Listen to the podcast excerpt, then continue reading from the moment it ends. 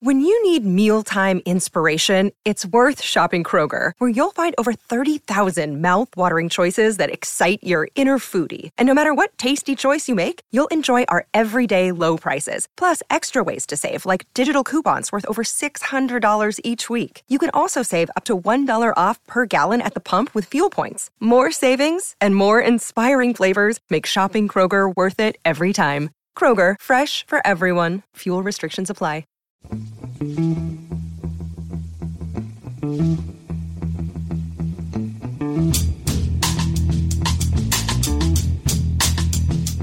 Hello and welcome to the Price of Football, the show that looks at the money behind the beautiful game, with me, Kevin Day, and lecturer in football finance at Liverpool University, Kieran Maguire.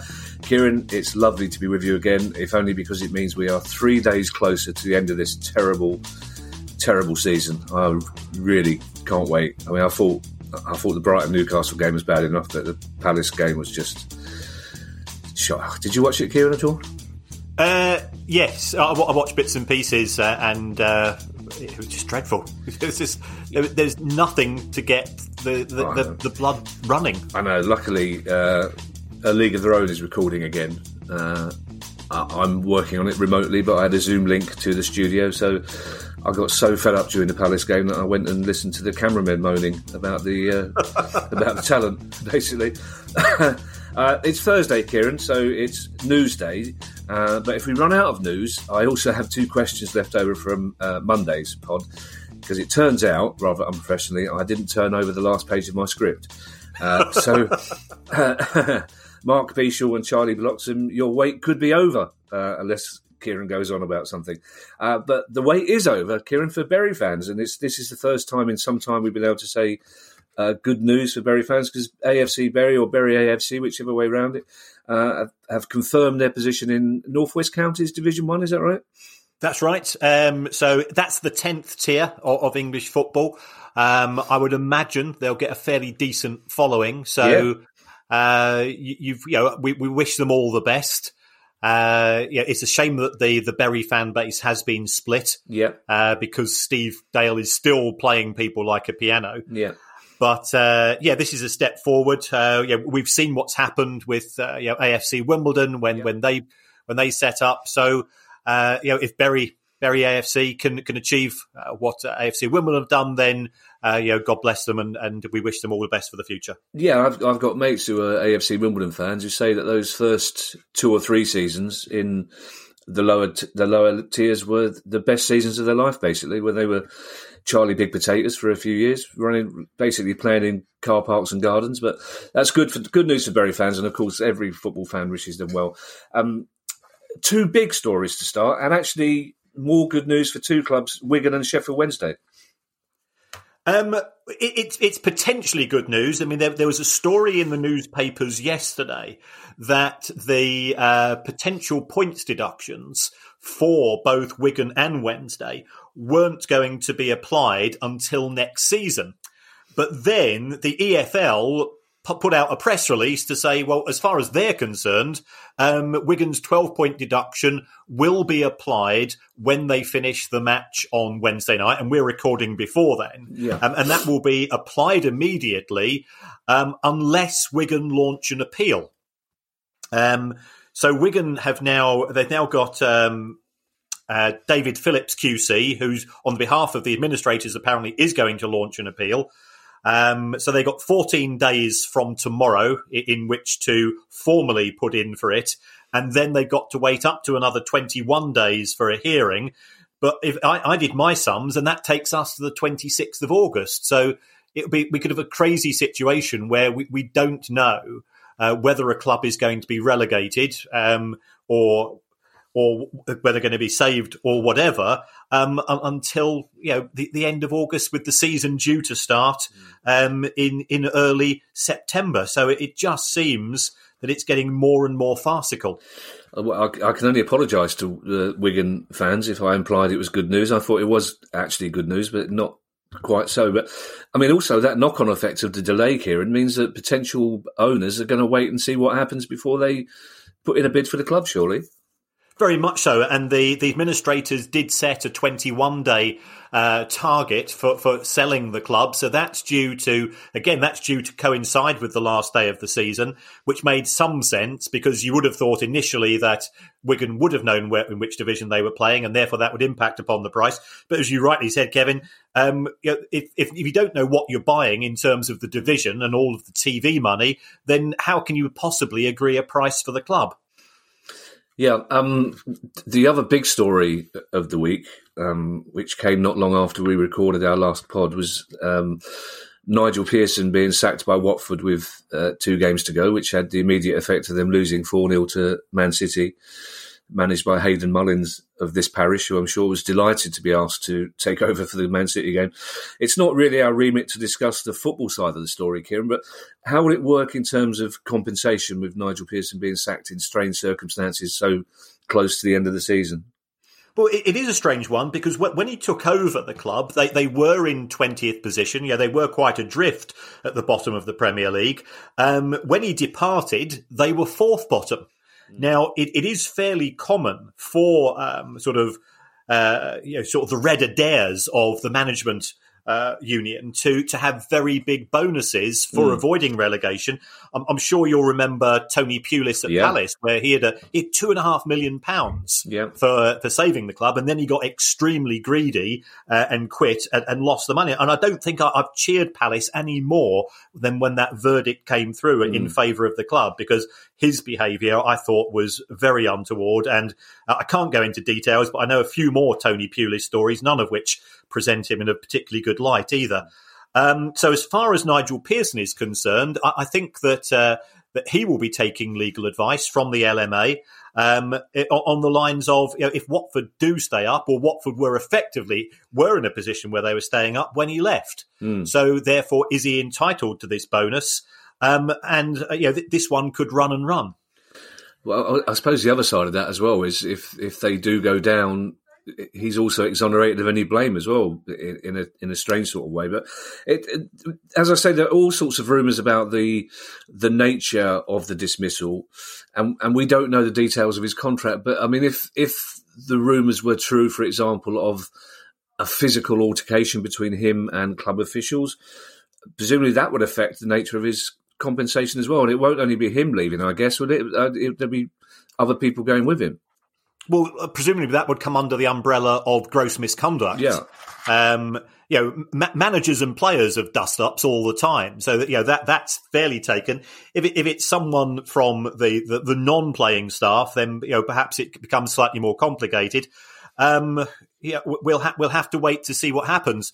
But I, I, suspect most of these things, an agreement will be made. Both parties will sign non-disclosure agreements, mm. and therefore it will be left to Twitter to work out exactly what happened. of, course. Uh, of course, uh, who better to arbitrate on situations like that than Twitter? Um, now, Danny Cowley was also sacked by Huddersfield Town, uh, despite keeping them up which probably wasn't his job in the first place, to be honest.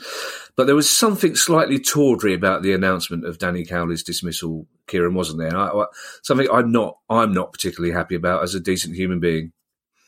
Well, that that was the really strange thing. You know, I, would heard it was announced, um, so I went on to the Huddersfield Town website, and it says we we announced that uh, you know club statement, blah blah blah. Danny Cowley is is leaving the club.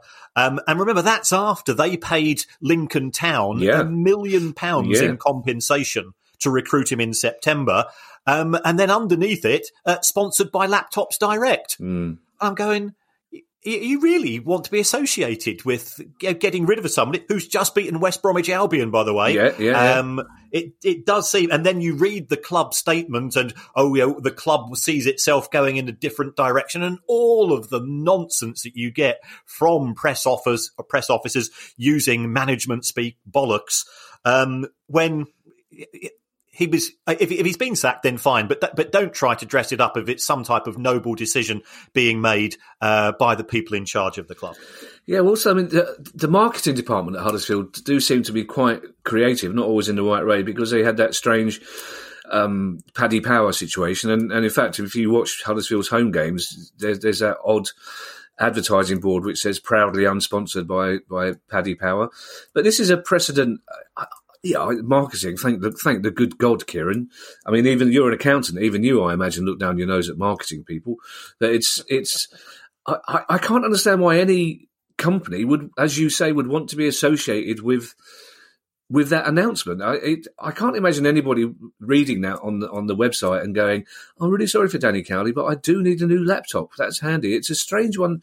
I mean, basically, they're making money. Presumably, I don't know if they've got a current arrangement with that company, but it would seem, as I say, tawdry to, for them to make money out of his dismissal. Even now, be it, and it, I can't imagine laptops United or laptops or us or whatever they are would have would have made a lot of money out of it. Yeah, it is. I mean, it, I, I, presume that they've got some form of longer term arrangement um, with the website, but it but to actually stick your name underneath. Uh, such a decision. There's, as you say, nothing positive. And, you know, if, if I was Huddersfield Town fan, I think Danny Cowley was was fairly well liked as well. I think if there's if there is bad feeling, it's probably going to other people at the club. Um, so therefore, the last thing I'm going to do is say, "Oh, you know, sorry to see you lose your job," and as you say, let's pop down and buy ourselves a Toshiba 386 or something. Yeah, mind you, to be fair, if Huddersfield Town's marketing department is that creative, maybe we should have a word because we're getting no joy. We can't get a sponsor for love nor money in this climate. maybe, right. yeah, maybe, maybe next week after all that hypocrisy, we'll say our first question is brought to you by Corals, our good friends. um, uh, we travel the globe on this this pod, Kieran. Um, uh, you, well, you literally. I mean, you've been.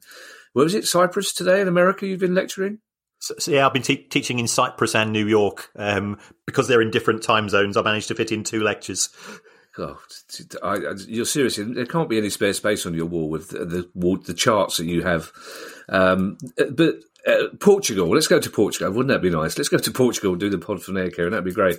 Um, Sporting Lisbon fans may be getting a trouser full of extra money because uh, quite a few bonuses for the Man United uh, buy of Bruno Fernandes look like they're going to be kicking in.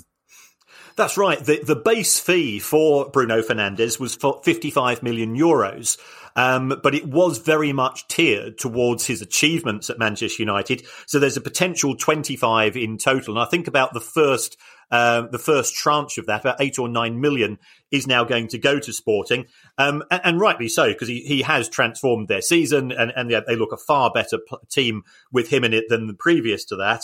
Uh, I mean, the only downside is that I, I know some people in Portugal, and, and they say uh, the, the, bottom really has fallen out of the market there. And if you take a look at Portugal as a as a footballing country, it has a far greater proportion of players being sold to elsewhere in Europe than any other. Uh, in terms of the money it generates. And he says the clubs are, are, have this as their business model.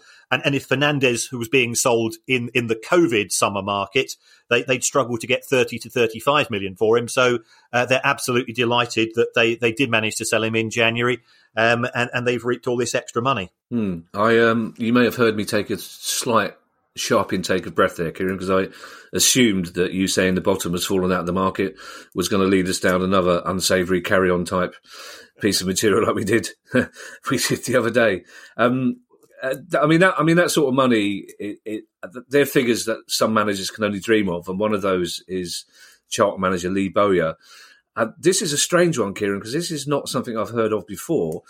Lee Bowyer says he can't even open contract negotiations with some of his senior players because of an embargo. Is, is does that sound plausible? Um, unfortunately, it does. Uh, as, as, we're aware, that the the, the, the, very despised Roland Duchâtelet, who was Charlton's former owner, he sold the club um, in January uh, to uh, Southall and Nimer, who who set up this company called uh, East Street Investments. Um, and uh, as we know, the owners and directors test isn't the, the greatest piece of legislation operating within the game. Um, they, they, passed the first test, i.e., they, they weren't jailbirds. Uh, but the second test, which was proof of funding, by all accounts, they failed. And therefore, the EFL said you cannot uh, sign any players until proof of funding uh, is received. Now, since then, um, Charlton have now been sold to another guy called Paul Elliott. He bought the club in June But then we've got a big question mark over the owners and directors test because this guy, Paul Elliott, says, I'm actually, I'm not buying it for myself. I'm fronting up a consortium, but I'm not going to tell anybody who's in the consortium until they've passed the owners and directors test. By all accounts, we've not received that information to date. So therefore, the, the ongoing transfer embargo um, applies. And I think, as far as some of Charlton's players are concerned, they were loan signings with a view to making them permanent signings. So therefore, Lee Bowyer hasn't been able to to secure those particular deals. Um, and he, if you if you listen to him more and more, he's sounding incredibly grumpy. Yeah. Um, and, you know, and he's done very well as a manager today. And, and I'm sure, uh, given the current state of the job market, there there will be offers for him because he's he's clearly a guy that's perhaps at the end of his tether, having done a pretty good job under very trying circumstances yeah, if Steve Parish is listening to this, uh, not yet. Would Lee Bowyer one for down the road, but not next season. I, I, I understand the, the transfer embargo, Kieran. I fully understand that. I, I, don't always approve, but I understand. But Lee Bowyer is clearly implying that he can't actually talk to players that are currently at the club, senior players, about extending their own contract. And surely that would be a personal decision for the, the player, wouldn't it? I, I, I can't quite understand how the EFL would, would, would be able to get involved in individual contracts, but I mean, that's clearly what he's implying. Yeah, I, I guess it's for players whose contracts expire uh, on right. the 30th of June or the 31st of July. Um, and then perhaps the, either the players' agents are looking for more money, and it could be that under the EF rules that you're not allowed to offer existing players uh, better deals than are on at present. Mean, but that's that's a bit of right. conjecture there. I, I, can't guarantee that that's 100 percent proof. Oh, I'll, I'll, ask Swiss Ramble. He'll know.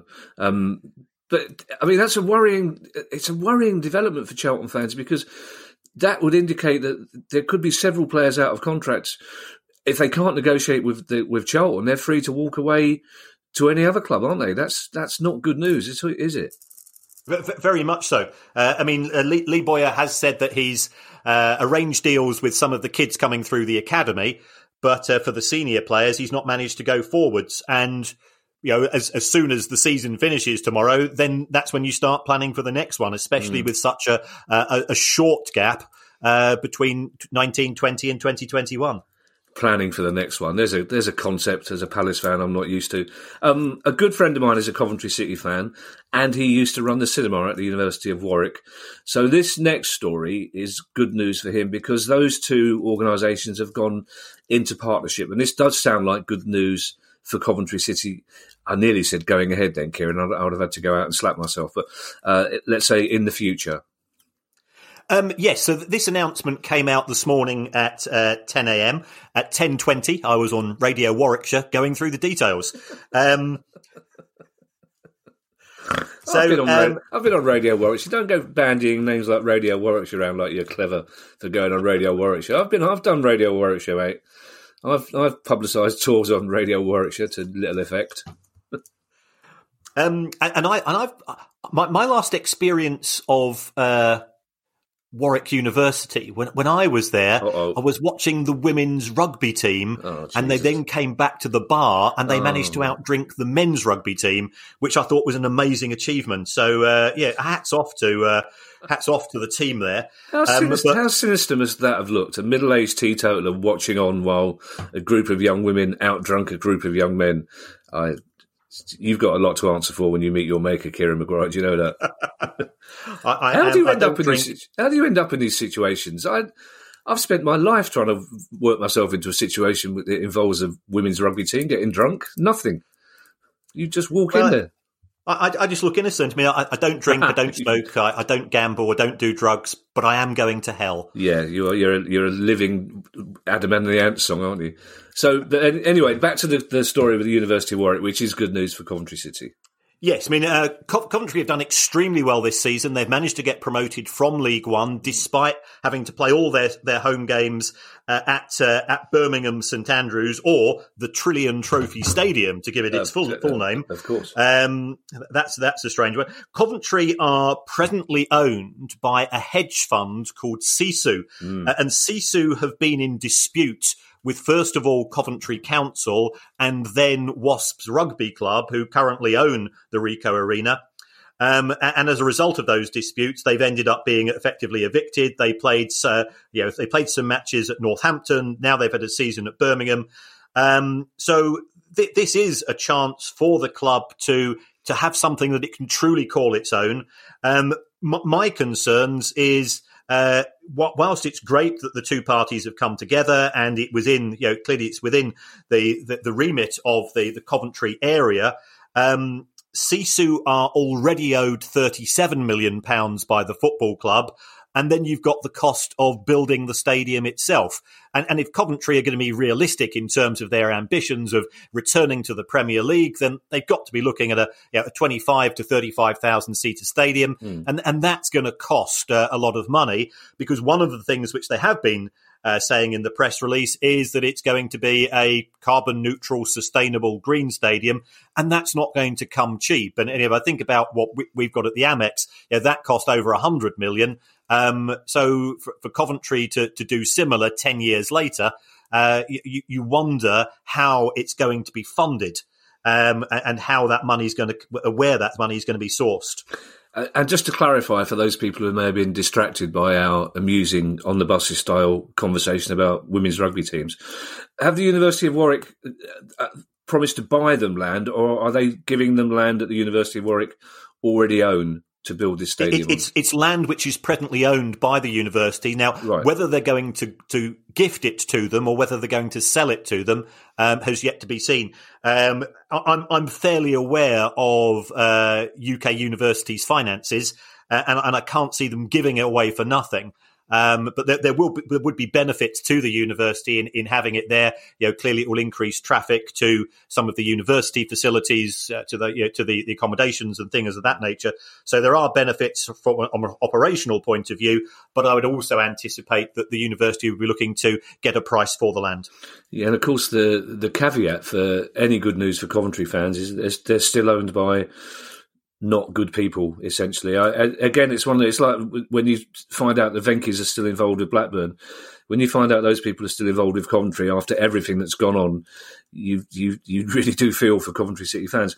Now, the Man City decision last week, Kieran, that they that they're allowed to continue to play in the Champions League. We still don't know the details of the reason for the Court of Arbitration's decision, and it looks like we may never find out.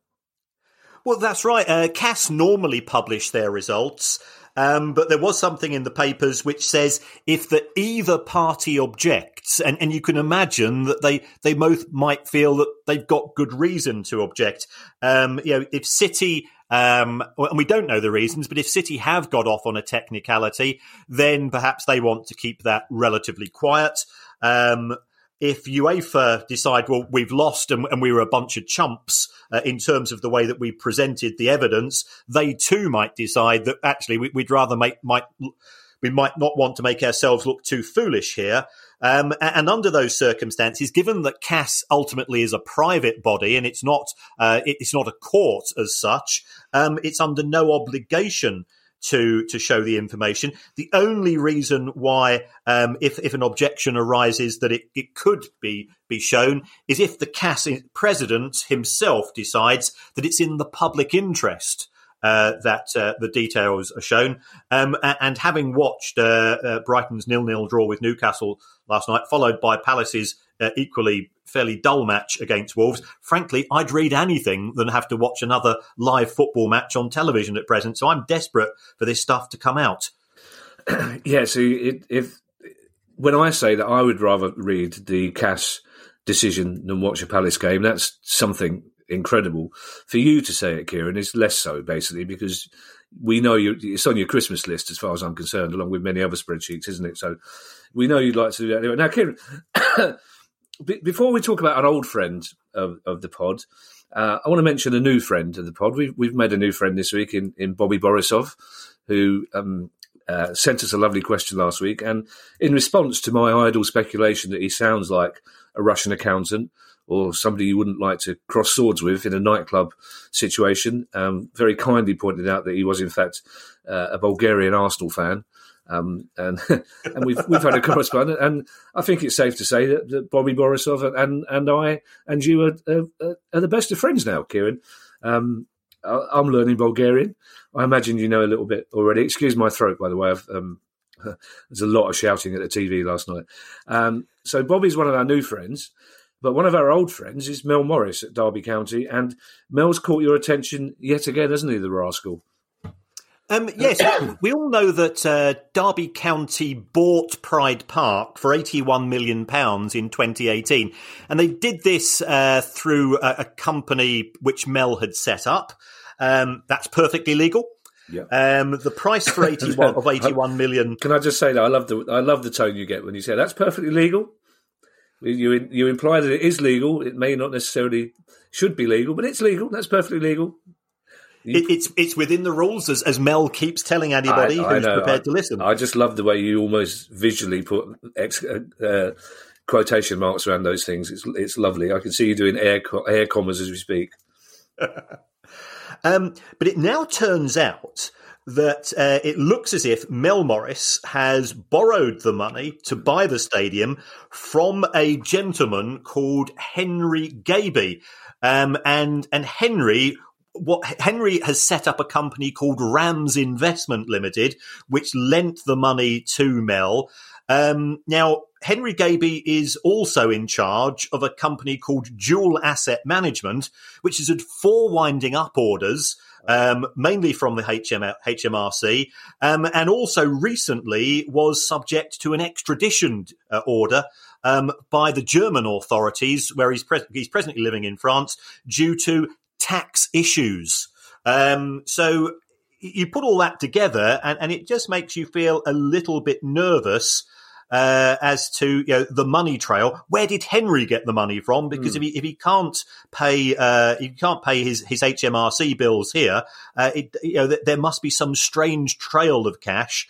Uh, which allowed him to to lend 81 million pounds to Mel Morris to to buy uh, the the Derby County Stadium for twice the amount that uh, that Gold Sullivan sold uh, the West Ham Stadium for in, in central London, or so, so East End of London, should say, um, where where you would think that uh, you know property prices are a wee bit higher. Well, surely, I mean, this is a question that HMRC would be asking as well, wouldn't they? Um, yeah, well, I think if they could get hold of Henry, they, would right. probably like to have a word with him. But as, as I say, he's, he's presently living in France um, and uh, is playing peekaboo with the German authorities uh, whenever they ask uh, to, him to pop over the border to have a chat about uh, tax issues there as well. Well, if Henry was trying to buy Derby County, he sounds like the sort of chap who would sail through the EFL's fit and proper person test. But there's nothing, the EFL can't get involved at all in a situation like this. They've got no remit whatsoever to say to Mel Morris, we need you to explain where this chap's got the money from, because this is simply a, a, private business matter between the owner of Derby County and his, his good friend Henry Gabay. That's absolutely correct. So, uh, you know, the EFL owners and directors test would, would only apply if Henry decides that he is going to buy um, Derby County, and you know that's uh, that that particular ship I think has sailed uh, in the sense that he seemed to lose interest um, you know, earlier earlier in the year, uh, which then begs the question: Why did he lend the money to Mel in the first place? Yeah, you know, I'd be interested to hear from Derby County fans about this because this strikes me as one of those stories that's a little like Wigan. That you know, we we we chuckle about these people who you know are obviously wrong Uh, I'm sure Henry is listening to this in France might not like me saying that, but legally I'll take my chances. But it, it, it's one of those stories that I say we chuckle about it, but it it doesn't sound like that's going to have a good ending to me. That's that's oh, there's a lot of, as you say, red flags being raised right there, aren't there? unfortunately so, and uh, you know, Derby themselves are up on a charge from the EFL, and that yeah. one's not been resolved, and that's another potential points deduction. Uh, and these things are dragging on too long. Uh, you know, the Derby, yeah, yeah. the Derby case was uh, the charges were January. We're now, you know, towards the arse end of, of July. Uh, Sheffield Wednesdays were uh, November, um, and the, the, the problem is, is that if if the if the decisions aren't made quickly and it means that the likes of Barnsley and Luton potentially end up being relegated, you can see them taking legal action um, because they feel that they have been discriminated against due to the, the prevarication in, in making a ruling on these clubs. Yeah. Do we know what the rate of interest is on this loan by any chance? I've not seen uh, anything because um, Mel Morris, as we've previously discussed, isn't particularly quick at publishing his accounts. Mm, yeah, fair enough. But but this would have that's one of the things that would have to be included on an account sheet, presumably. Yeah, if if they are if they are full accounts, yes. Uh, if they use those abbreviated ones, which, as you know, get get my blood boiling, um, then you wouldn't be you wouldn't necessarily see the numbers. Not just your blood as well. I think it's become a pattern on Twitter. A lot of football fans, uh, inspired by you, um, I'm sure one or two of them listening to this podcast maybe will become a stand-up comedian, but there's a lot of uh, there's a lot of there's a lot of our listeners inspired by you who, who, have been looking at the accounts of their own club, which is a good thing. I mean, in, in years to come, it's a great thing for football fans if if they're able to to do so and interpret them. But uh, every day we get new tweets from people going, "My bloody club have done the abbreviated accounts," and it's angering people, isn't it? And it's it, it's not something that ever occurred to me, but it's uh, there are increasingly people are getting worried by it because it, it's it's human nature just to, to, worry about the fact that your club is doing the abbreviated accounts because you can't help but feeling they're hiding something, even though, as we've uh, pains to say, they're entirely um, legally able to do so, aren't they? That's right, and the thing is, it is their club. You know, it yeah, is the, yeah, the yeah. club belongs to the fans, and therefore the fans, in my view, are entitled to full disclosure because the clubs can't have it both ways. They they can't keep saying to the fans, "Oh, you know." We're skin. Any chance of you know deferring or or declining your, your rebate on your season ticket, and the fans say yes, um, and, and then going back to Derby, uh, you know, Derby themselves have asked the players to take pay cuts, um, and, and, then their chief executive uh, wanders into the the Derby uh, training ground mm. with a brand new Porsche with personalised number plates. Yeah, yeah. And, and you know, at the same time, the club's furloughing staff, getting other people to take pay cuts. It, it, does seem that that club at times is a bit of a tin ear. Yeah, if, if you were writing a sitcom about uh, the, the, travails of a football club and you had a dodgy owner and you wrote in the, ski, the scene where he turned up in a Porsche, the, the director would say, I think we need to rein that down a little bit. That's, that's, that's not quite right. And yet there he is. And do you know what? I do, I do love the fact that up and down the country, suddenly club owners are going, I've had another bloody email from some bloke called Terry who wants to have a look at the accounts which is uh, I think I think that's it's all credit to Kieran Maguire. There's this woman called June who says, "Why are we doing abbreviated accounts?" Anyway, um, we haven't actually mentioned COVID for quite some time, which is a blessing. But this next story is specifically COVID based because League One and League Two clubs are threatened uh, strike action, Guy says, um, if they have to bear the costs of COVID testing throughout next season. And as a reminder, Kieran, to some of our newer listeners, could you tell us how much those costs are? Because they're quite substantial, aren't they? Yeah, I think it's I think it's estimated to be about 150 pounds per player. Yeah, and if if they're going to be working in effectively these little bubbles together, then I think they need to be tested twice a week. So yeah, you've got you know 25 yeah. players. You start to do the sums, and if you're a League One and League or League Two club, and you've got no no match day income coming in, your TV income is peanuts compared to that of the Championship and certainly the Premier League um, then it, it, does become questionable as to whether or not you can afford to take the players out of furlough uh, and to uh, to bring them back, A, to pay them a wage, and then B, you've got the additional costs with no income coming in. Mm. Uh, yeah, th- there is, in theory, a 12th of September restart in the EFL uh, but no fans attending until October. Yeah. So some clubs are now saying, well, we don't want any midweek fixtures to take place during the early period until the fans return. But you then start to look at the fixture list and it just becomes horrendous. Yeah. Um, so a lot of clubs, including I think the likes of Ipswich, have said we're going to be losing so much money. We we don't want to start football uh, again because it it's putting the, the club's future fin- future existence at risk by taking such an approach. It's, it's hard to see how strike action would affect it, though. I mean, uh, refusing to play is kind of cutting off the nose to spite the face in this situation a little bit. And I talk as an ex-human resources manager. For me, strike action is always a failure of, of management, not of, of unions. It should never be allowed to get to that stage. But it, it seems a strange option to take in this situation, doesn't it?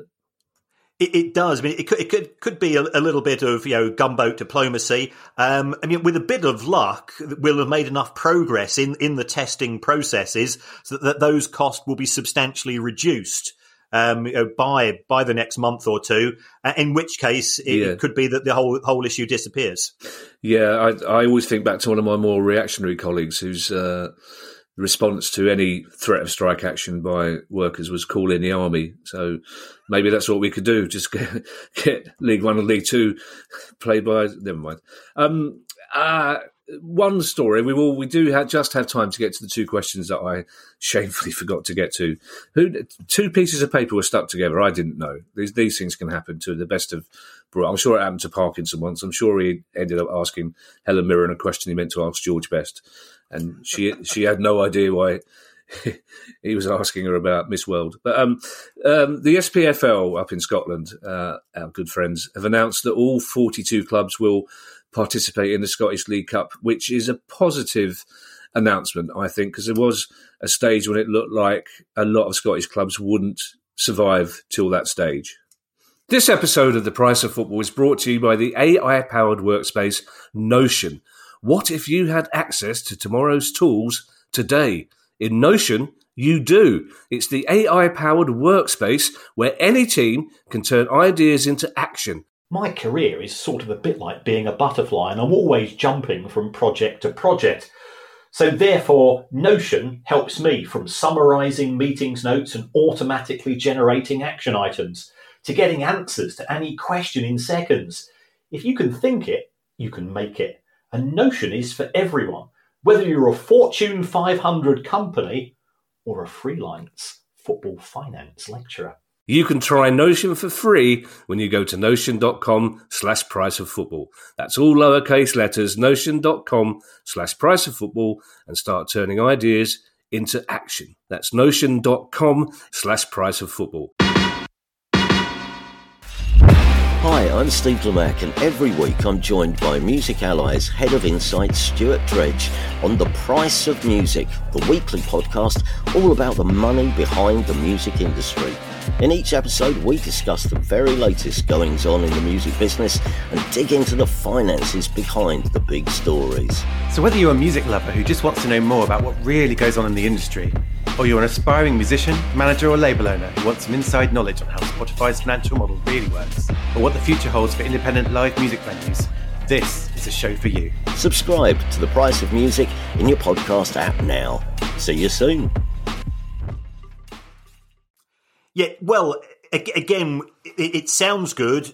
They, they, they're not necessarily participating. All 42 clubs are being invited to Oh, play in the. Scottish League Club, uh, Scottish League Cup, along with uh, Kelty Hearts and Brora Rangers, who are the winners of the Lowland and the Highland Leagues. Yeah. Um, but if the if those clubs feel that it's get, the match is going to be taking place, not, but not in front of an audience, because remember um, the the Scottish government has a different set of rules to that of the what's happening in Yeah. England. Yeah, yeah. Um, it, those clubs will also be given the option to opt out of participating. I think under the Scottish League Cup rules, you normally start off with a small group stage. That's right, yeah. Um, and you could have two or three games in a week um, where you're having to pay the players in front of nobody for no TV audience as well.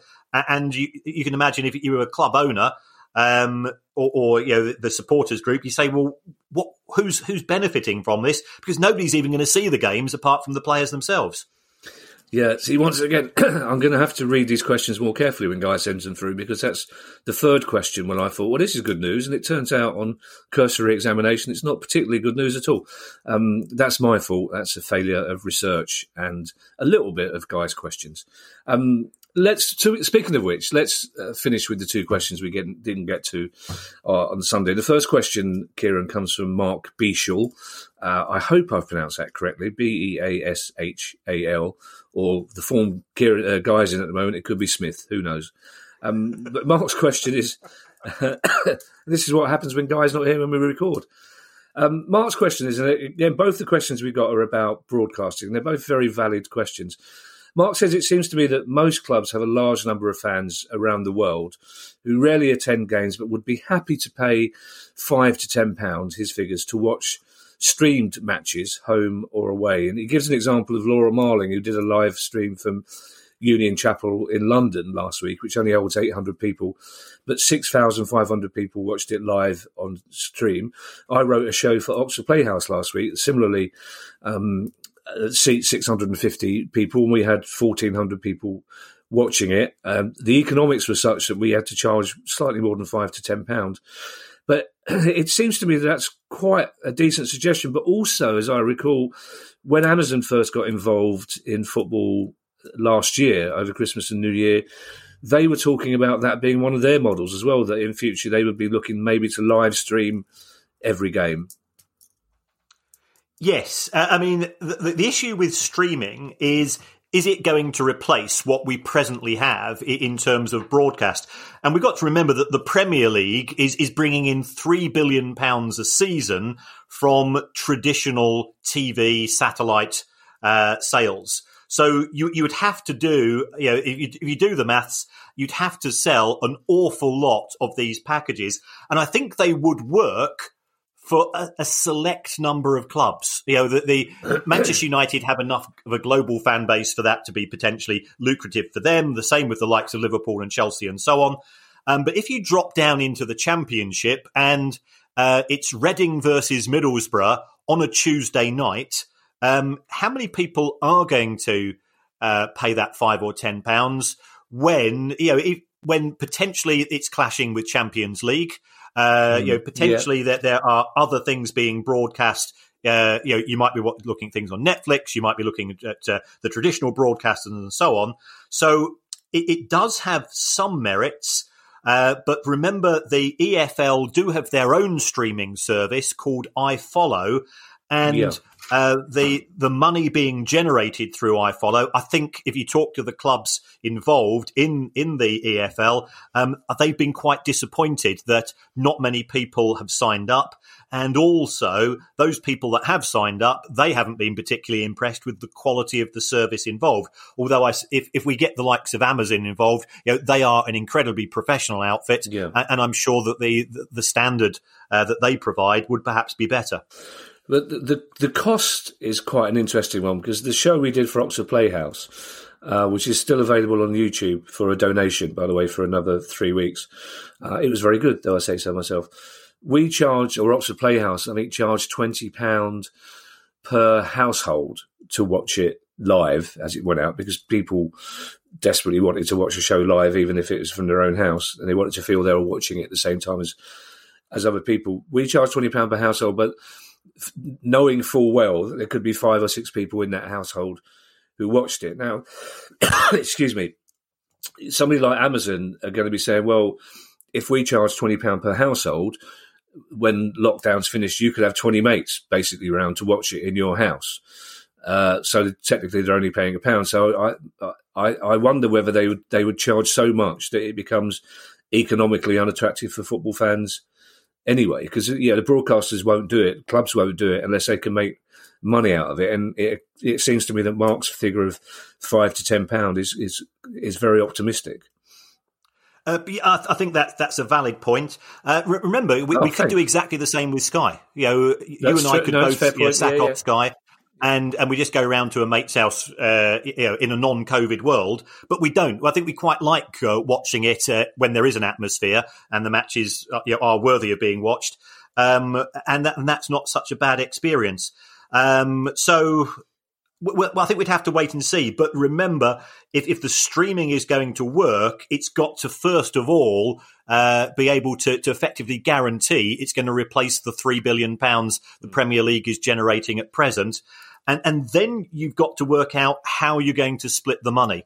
Uh, you know, for for all of the faults of the Premier League, the way it distributes broadcasting money is one of the most democratic um, in in UEFA uh, countries.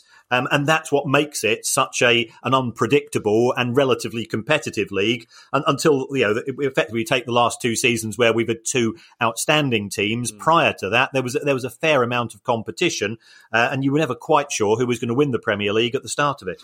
Uh, and to be fair, the way the Premier League's shaping up next season with United and Chelsea. Uh, splashing the cash. It looks like that could be the case next season. Um, our last question, Kieran, uh, hang hung over from Monday, uh, much like me, um, is from Charlie Bloxham. Uh, and I'm kind of throwing Charlie to the wolves here because I think this is a really good question, but it, it, it's also such an obvious question. I've been slightly reluctant to ask it myself in case you give me that look. Now, I, I can't actually see you, but I know what that look is. Uh, I, I, live in fear of that look, Kieran. It's like one of the teachers at school that only has to look at you for you to start going, "Oh my god!" Uh, but Charlie, Charlie's question is, is simply this: Why are Premier League clubs having to rebate TV broadcasters when even more games are being shown on TV at the moment than ever before? Uh, and, and, it's a it's a very valid question from Charlie. Uh, the and reason me, why. Oh, my question, and well. you sorry, and you, Kevin. Um, the, the reason why is that the broadcasters signed up for matches for a season which would end in the second week of May. Um, and they had other sports lined up for the rest of May, June, uh, July, and so on. Right. So therefore, the Premier League has failed to deliver during, uh, you know, during lockdown, during March, April, and May, and as a result of that, the the broadcasters have had to give rebates to their subscribers. So what the what the broadcasters are doing, they're saying, well, if we're having to give money back because we've not been able to deliver to our subscribers, we in turn are going to demand that money back from the Premier League itself. Right, but it, it, it's kind of worked out well for them though, because you know, we've finally been able to show cricket, but there's been there's no tennis as such, apart from Novak Djokovic's ill-fated tournament. So it's it's kind of filled a big gap for them, hasn't it? Because I mean, this time of year, normally, I, I can't imagine that that golf, popular as it is, would get as many viewers as Premier League football games have been getting for Sky. So it's kind of it's kind of helped them fill a gap, hasn't it? It, it, has it has felt it has helped fill that gap, and and what Sky have done as a result of that, and BT and some of the other broadcasters, is that they have reduced the amount of the rebate. Right. Originally, it was going to be seven hundred and fifty million pounds. It's now been reduced to three hundred and sixty, um, due to sort of a goodwill feeling okay. that yes, we are now we now have something to show uh, our our viewers. Um, although it's it's not filling it to the same twenty four seven that Sky would hope because so many other sports have failed to deliver during this period. And do you think, Kieran, that they will do a separate deal for next season for for before crowds coming back and after crowds coming back? Because it, it seems to me, I mean, obviously the broadcasters are the people that are really driving to get people back into stadiums. So, I mean, will will they be expecting a rebate until October, November, when perhaps the Premier League can get 30, 40, 50% people in and then do another deal? Or will the, will the deal, has the deal already been done? Are we in the middle of a, a three year period, so to speak? Well, this is we are presently at the end of year one of, oh, of right, the three-year okay. cycle uh, right. uh, between the Premier League and the domestic broadcasters. Now, the, the broadcasters will have signed up for X matches in August, September, and so on, provided the Premier League deliver on that, then there's no reason why a rebate should be given, right. even if there aren't any crowds. I don't. I, if I, I, suspect if you go through the paperwork, it's it's what the the contract says is you've got to play a match on the on the 14th of August or whatever it's going to be, um, and it's not going to say there's got to be a minimum of X thousand people right, in okay. attendance. Right. So I think they'll be safe from from that. Um, the clubs themselves, of course, will still be hurting because uh, merchandise sales will be down because people won't be going to stadia. Ticket sales will be down, catering sales will be down. So, so the clubs are still going to have a, a fairly long period um, until they, they start to generate income. And then we've got this this sur- surreal situation of forty percent of people are going to be going to games, well, which forty percent? Yes, yeah, which, which, we discussed on the last uh, pod. I mean, that's for football. So, I mean, uh, as long as we can start getting some people in, I, have still got this feeling that the, the third, round of the FA Cup will be when we're looking to get people back to full capacity, but which isn't that long away, really, to be think about it. So, uh, but Charlie, thank you for that question. Um, I'm sorry I threw you out in front of me like a human shield uh, when I asked it. Uh, if you have questions for us, it's questions at priceoffootball.com because we will be back next Monday with uh, a question special as ever. Um, don't worry if you think your question's not a clever one. Uh, it will be to me, might not be so to Kieran. If it's club specific, if it's about anything in the world, please ask us a question and we will do our best to answer it. Uh, in the meantime, Kieran, there's only one round of games to go and then a couple of weeks off and we'll be back again. Yeah, uh, and I'm, I'm struggling to to look forward to the end of this season or the start of next one, but but hopefully, and yeah, this is sometimes happens before when you've had a bit of a bobbing season or something. It's not been not gone the way you think. As soon as the fixtures come out, you start to get excited. But I suspect my reaction will be the fixtures are out, and then I won't be going to those matches for another three months. But Yeah, yeah. you- you- we've got to be positive. Uh, you know, football is taking place. Uh, you know, the, the number of people who are suffering from this horrible disease in, in the UK appears to have gone down significantly, although we can't say that for other countries around the world. So, uh, you know, and, and football is it's better than nothing, but not much at present. Yeah, and we're, we're seeing pilot schemes very soon for cricket and horse racing. So hopefully it won't be far behind till people can start to get to to their grounds. Um, uh, in the meantime, thank you for listening, everybody, and we will be back on Monday. Have a lovely last weekend of the season. Stay safe, boys and girls. The price of football.